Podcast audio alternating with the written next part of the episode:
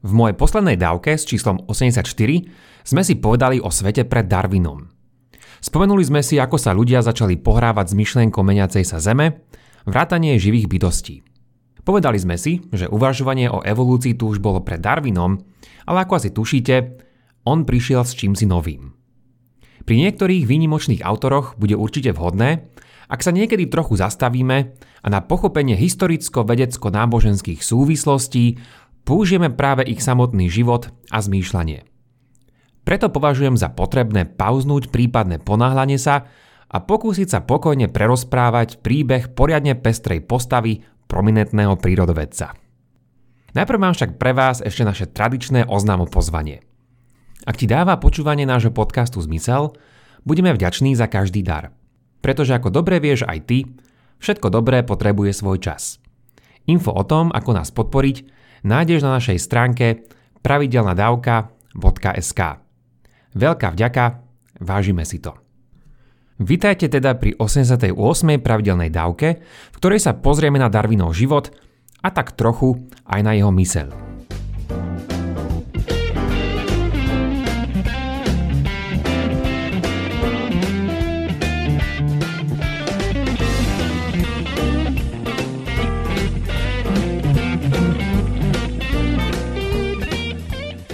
Mladý Charles sa narodil v anglickom Shrewsbury v roku 1809 do spoločensky dobre postavenej rodiny. Z otcovej aj matkinej strany mal rodinu, ktorá bola finančne dobre zabezpečená. Rovnako jeho neskoršie manželstvo s Emou Wedgwoodovou mu prinieslo dostatok majetku na to, aby sa nemusel obávať o svoje živobytie a aby mohol žiť život anglického gentlemana. Wedgwoodovci zbohatli predajom keramických výrobkov, ktoré si obľúbila aj anglická kráľovská rodina – aj pre takéto dobré rodinné a finančné zázemie mal Darwin celkom komfortný život. Čo sa týka náboženskej viery v tejto rodine, nedá sa povedať, že by jej členovia boli zrovna patronmi pravovernej náuky. Jedna strana Charlesovej rodiny, otec Robert a detko Erasmus, neboli práve tí najzbožnejší príbuzní. Napríklad Robert zašiel do kostola len raz v živote. Celkovo síce dvakrát, ale oba razy ho tam museli odniesť. Na krst a na pohreb. Vieme, že bol slobodomurár. Ak by sme pokladali slobodomurárstvo za druh náboženstva, môžeme povedať, že bol aspoň v tomto zmysle nábožný. Darwinov detko Erasmus bol deista a teda veril v neosobné, do sveta nezasahujúce božstvo. Robert však nemal problém dať Charlesa pokrstiť a chcel pre neho kariéru anglikánskeho farára. O tom si o chvíľu ešte povieme. Charlesova druhá rodina vetva z matkinej strany bola na tom po náboženskej stránke inak. Patrili medzi veriacich unitarianov, ktorí praktizujú veľmi liberálnu verziu kresťanstva. Erasmus nazval unitarianstvo postelou z peria na zachytávanie odpadlíckých kresťanov. V rodine to mal Darwin, čo sa teda týka týchto rôznych svetonázorových pohľadov, naozaj celkom pestré. Aj na tomto je už vidno, že ako vyrastal, nežil v nejakej myšlienkovej izolácii. Práve skôr naopak. Bol si vedomý pohľadov na svet, ktoré tu boli pred ním a ktoré sme si spomenuli aj naposledy, teda v dávke 84. Vedel teda aj o existujúcich evolučných názoroch, vrátane toho významného od francúza Lamarka. Pred chvíľou sme si spomenuli Charlesovo detka Erasma Darwina. Nepovedali sme si však ešte, že to bol práve on, kto vo svojom diele Zoonomia poeticky vyjadril myšlienku evolúcie.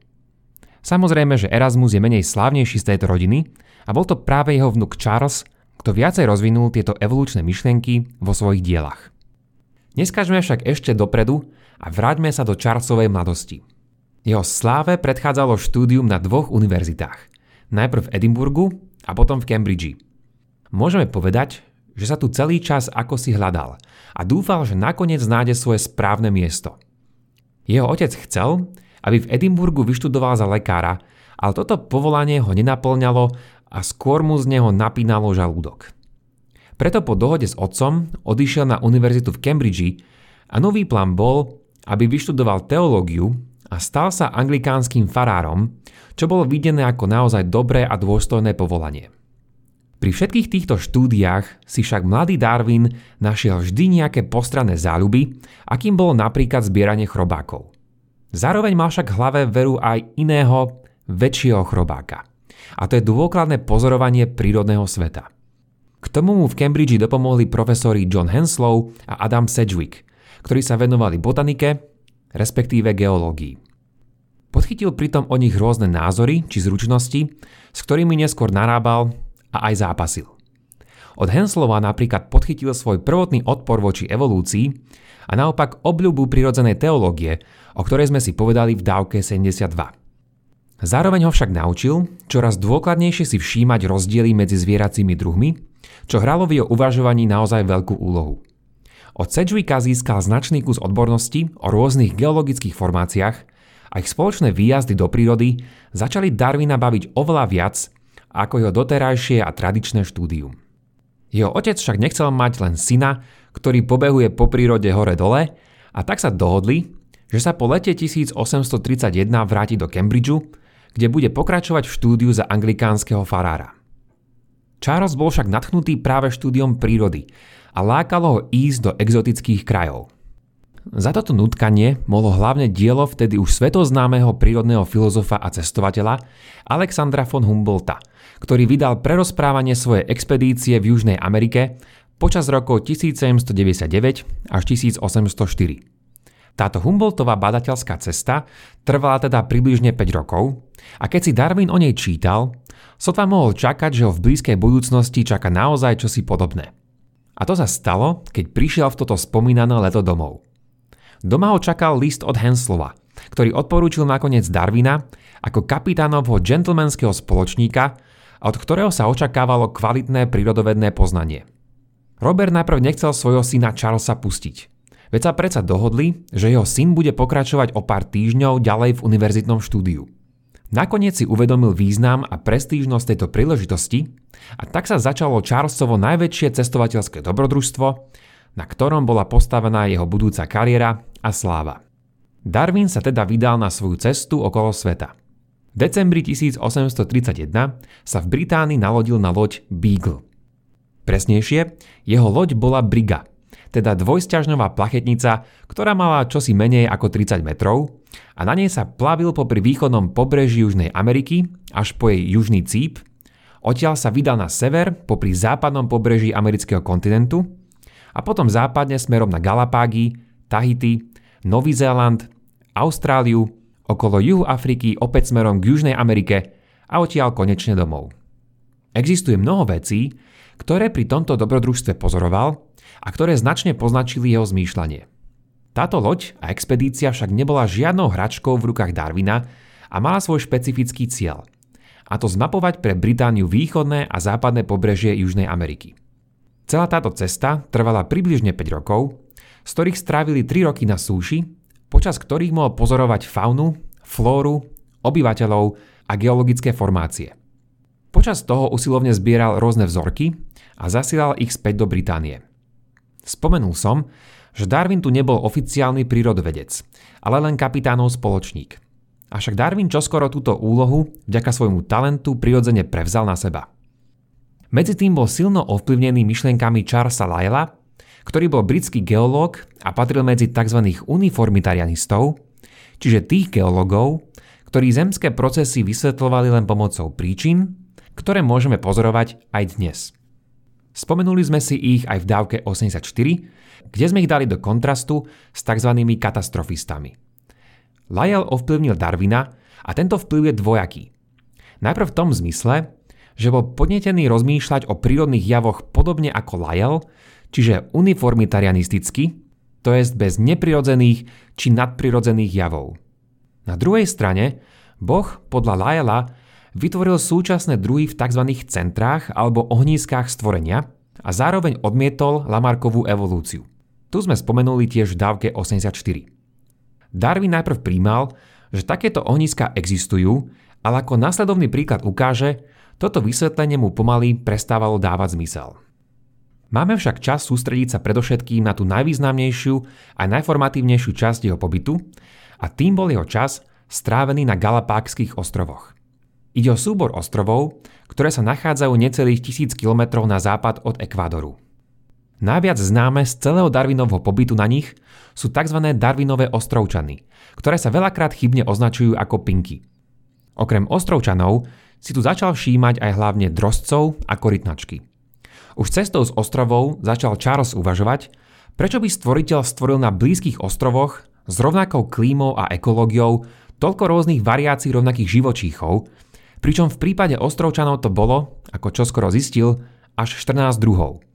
Ak je pravda, že Boh pri stvorení umiestnil živočíchov na svoje správne miesta do svojich prirodzených ohnízk stvorenia, prečo sa teda na geograficky rovnakom mieste nachádza až toľko obmien? A tak začal postupne rozmýšľať, aké majú všetky jeho zistenia význam. Ako sami vidíte, alebo skôr počujete, Boh je veľmi úzko spojený s týmito myšlienkami. Darwin na území dnešného Čile zažil aj mohutné zemetrasenie, ale tým najväčším zemetrasením bolo asi to intelektuálne. Napriek tomu treba povedať, že Galapágy netvorili žiadnu zásadnú konverziu na štýl biblického Pavla Starzu, ale s použitím slovnej hračky môžeme povedať, že jeho vývoj evolúcie bol pomalý a postupný. Darwin teda došiel späť domov po 5 rokoch v roku 1836. Čo nastalo potom? V dávke 68 sme si povedali, ako veda v tomto storočí začala bojovať o svoje miesto v spoločnosti a že to bolo práve aj v tomto desaťročí, kedy bolo prvýkrát použité slovo vedec. V tej dobe sa vedci chceli odlíšiť od iných, nazvime ich pseudovedcov, a to tým, že nebudú vedcom a verejnosti ponúkať také skryté a neznáme sily, ale ich vysvetlenia budú založené na faktoch, objasnených prírodnými zákonmi. A Darwin mal ešte ďaleko od tohto ideálu.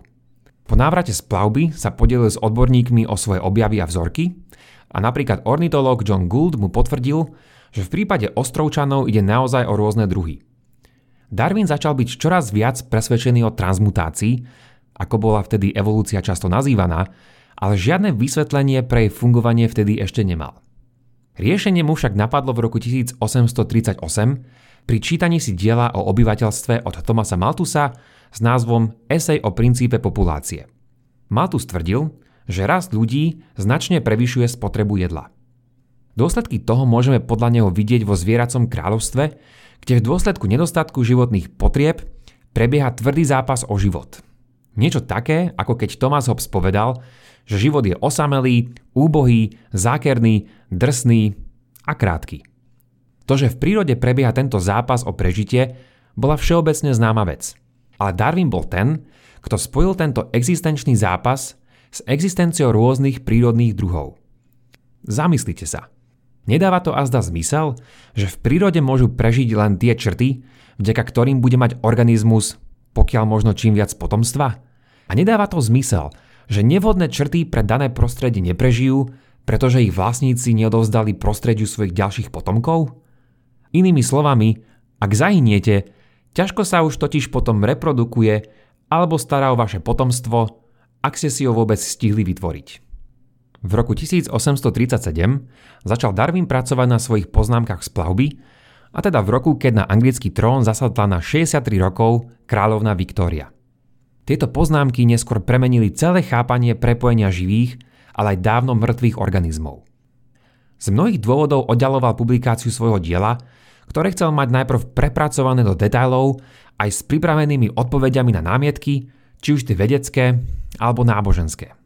A keďže študoval aj za anglikánskeho farára, mal celkom dobré základy teológie. To je jedna a aj hlavná časť dôvodov. Musíme však ešte spomenúť, že krátko po svojom príchode sa Charles oženil, pracoval na výskume korálových útesov a dlhodobo sa cítil zdravotne veľmi zle. Vďaka tomu schudol aj takmer 10 kg. V roku 1842 sa však začal cítiť o dosť lepšie a mohol pokračovať na tom, čo už predtým začal označovať ako moja teória. V tento rok vytvoril svoj náčrt, ktorý o dva roky rozšíril na celých 230 strán. Vieme, že v tej dobe sa podelil aspoň s dvoma prírodovedcami o to, že pracuje na svojom projekte o transmutácii.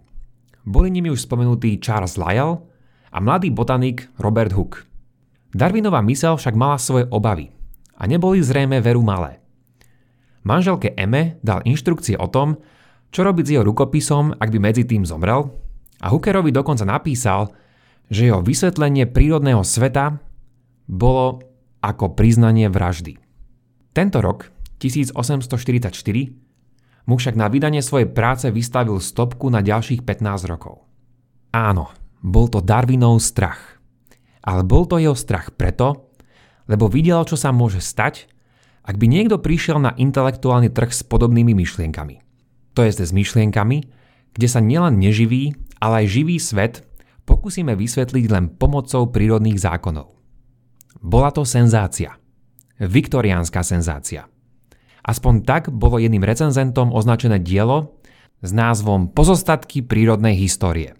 Napísal ho akýsi anonym, ale bolo jasné, že autor je neuveriteľne sčítaný.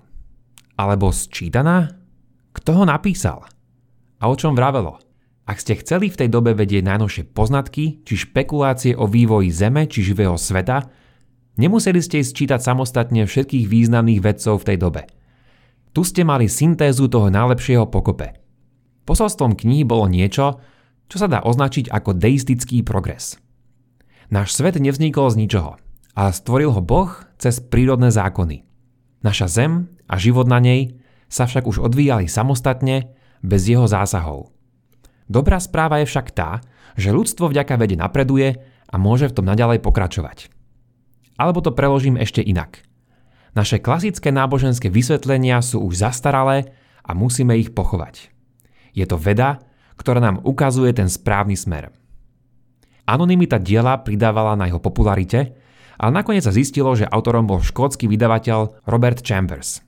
Reakcie na toto dielo boli rôzne, ale hlavne v náboženských kruhoch vôbec nie pozitívne. Niektorí vnímali dielo ako hrozbu pre kresťanskú vieru a podľa iných viedlo priamo k ateizmu. Ako však uvidíme, a podobne asi ako aj v prípade Galilea, vidť dávku 80, to neboli zďaleka len náboženské dôvody, prečo Darwin svoje dielo oddialoval. Chambersové pozostatky, a tým mám na mysli názov jeho knihy, však u Darwina k tomu značne prispeli. Darwinovo veľdielo vyšlo až v roku 1859 čiže 23 rokov po jeho plavbe, a to pod názvom O pôvode druhov. Musíte asi uznať, že štvrťstoročie na napísanie jednej knihy je naozaj celkom dlhý čas. Čo však v ňom bolo? Akými témami sa v ňom zaoberal? Aké boli na neho reakcie? A akú úlohu, ak vôbec nejakú, hral pre Darwina naďalej Boh? To sú naozaj veľmi dobré otázky a aj preto dúfam, že si vypočujete aj moju nasledujúcu dávku v ktorej sa budem pozerať práve na ne. Dnes sme si povedali, čo si o Darwinovom živote a ako postupne začal rozmýšľať nad reálnou možnosťou vývoja živého sveta. Predstavili sme si ho ako dobrodruha, ale aj prírodovedca s ľudskou tvárou, ktorý musel bojovať nielen s intelektuálnymi, ale aj ľudskými problémami. Jeho zmýšľanie o našom svete sa vyvíjalo postupne a postupne v ňom budeme pokračovať na budúce aj my. Toľko teda na dnes a vďaka za počúvanie. Ak máte ohľadom dnešnej dávky nejaký koment alebo otázku, neváhajte a napíšte ich buď do facebookovej skupiny alebo pošlite na môj e-mail andrej.pravidelnadavka.sk Už len pripomeniem, že pravidelnú dávku môžete odoberať v podcastových aplikáciách Apple a Google Podcast, Spotify, Stitcher a Podbean. Ak neviete ako na to, choďte na pravidelnadavka.sk, kde nájdete jednoduchý videonávod. Teším sa na vás na budúce. Buďte zvedochtiví a nech vám to myslí.